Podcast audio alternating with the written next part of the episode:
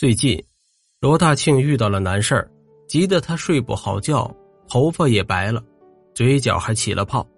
女儿刚考上省城的大学，这本来是件好事儿，可是不菲的学费却让罗大庆起了愁。老婆身体本来就不好，干不了重活，家里都靠罗大庆一点下岗工资支撑着。罗大庆把自家的亲朋好友都考虑一个遍，想来想去。最后还是决定接受老婆的提议，去厦门投奔罗鹏。这个罗鹏啊，是和他从小一起玩到大的。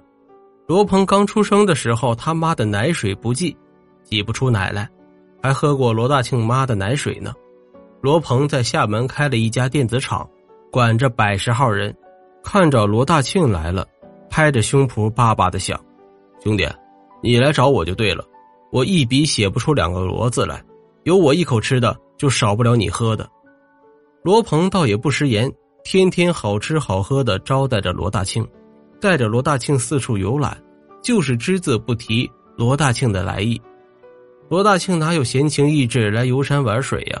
终于，他支支吾吾的把自家的情况告诉了罗鹏。罗鹏听罗大庆倒完苦水，皱着眉头想了一会儿，问罗大庆：“厂子里养了不少闲人。”你会干点什么呢？罗大庆一下子就被问傻了。车间那些精密的电子元件，他看都看不懂，更别说动手操作了。罗鹏想了想，一拍脑袋：“哎，就这样吧。我这边经常有客户来参观什么的，你个子高，人也周正，往那一站呢，也挺显眼的。你就负责专门替我接待人吧。”罗大庆的工作其实很简单。每天根据罗鹏秘书报的客户行程到机场啊、火车站呢，或是汽车站接人。出站的人往往一拥而出，而因为怕对方找不到自己，罗大庆往往会高高举着一个大牌子，上面写着“罗成电子欢迎您”。罗鹏的要求，罗大庆一定要把牌子举高举正，说是那是代表公司的形象。牌子虽然不重，可是双手如果一直举着，也会酸疼无比。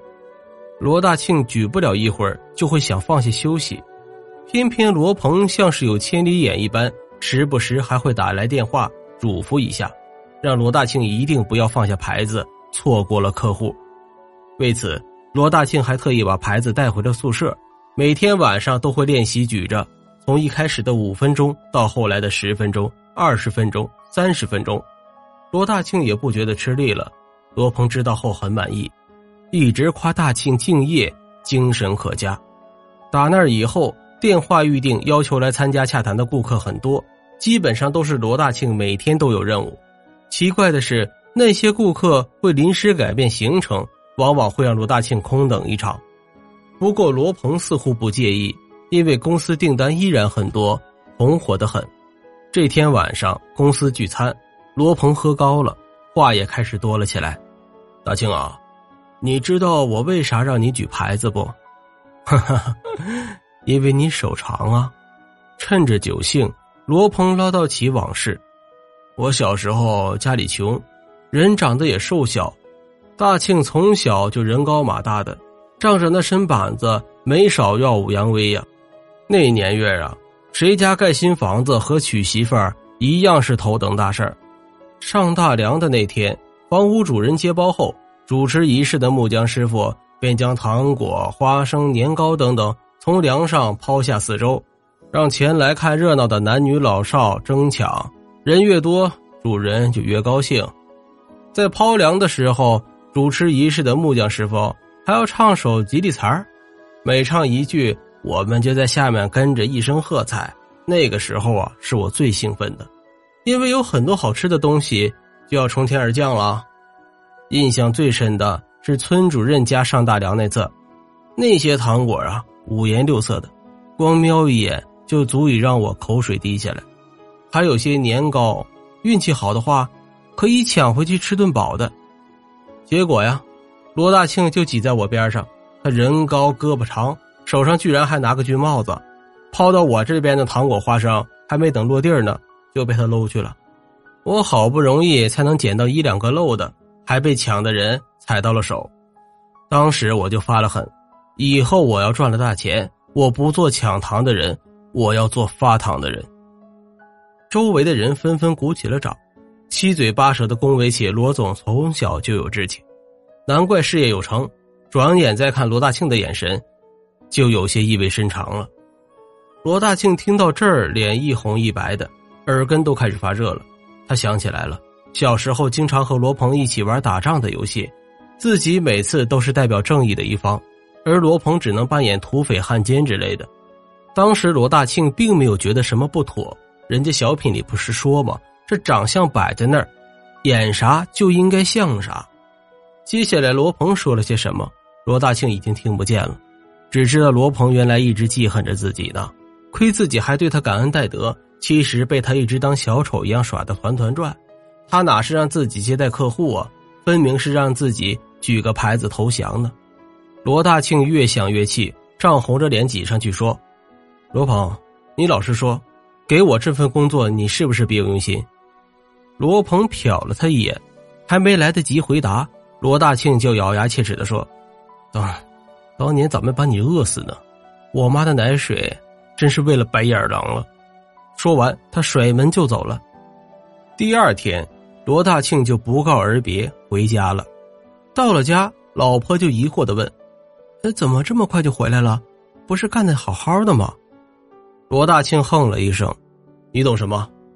人家那是在作践你老公呢，真是虎落平阳被犬欺呀。”老婆小声嘀咕了一句。我怎么觉得罗鹏人挺仗义的？前两天孩子的学费都打过来了。见罗大庆仍然是铁青着脸，老婆赶紧噤声了。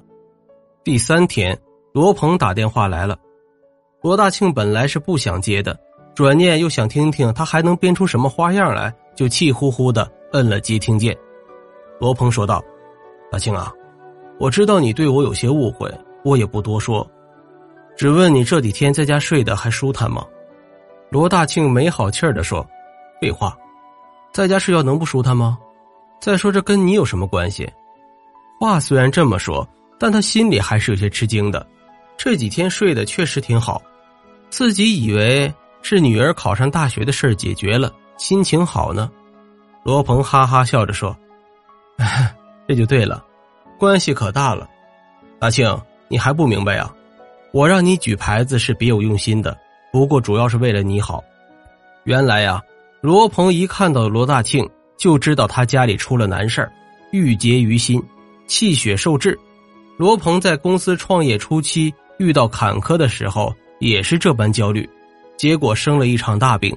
后来一个医生朋友教他养生之道，他开始慢慢琢磨了些窍门。最简单有效的方法就是举手疗法，让全身六脉贯通，气血顺畅。罗大庆听完有些懵了，你为什么不直接跟我说，绕这么大的弯子？罗鹏叹了口气，你打小就固执，嫂子说你是生病都不肯去医院的人，哪里会听我说的那些理儿啊？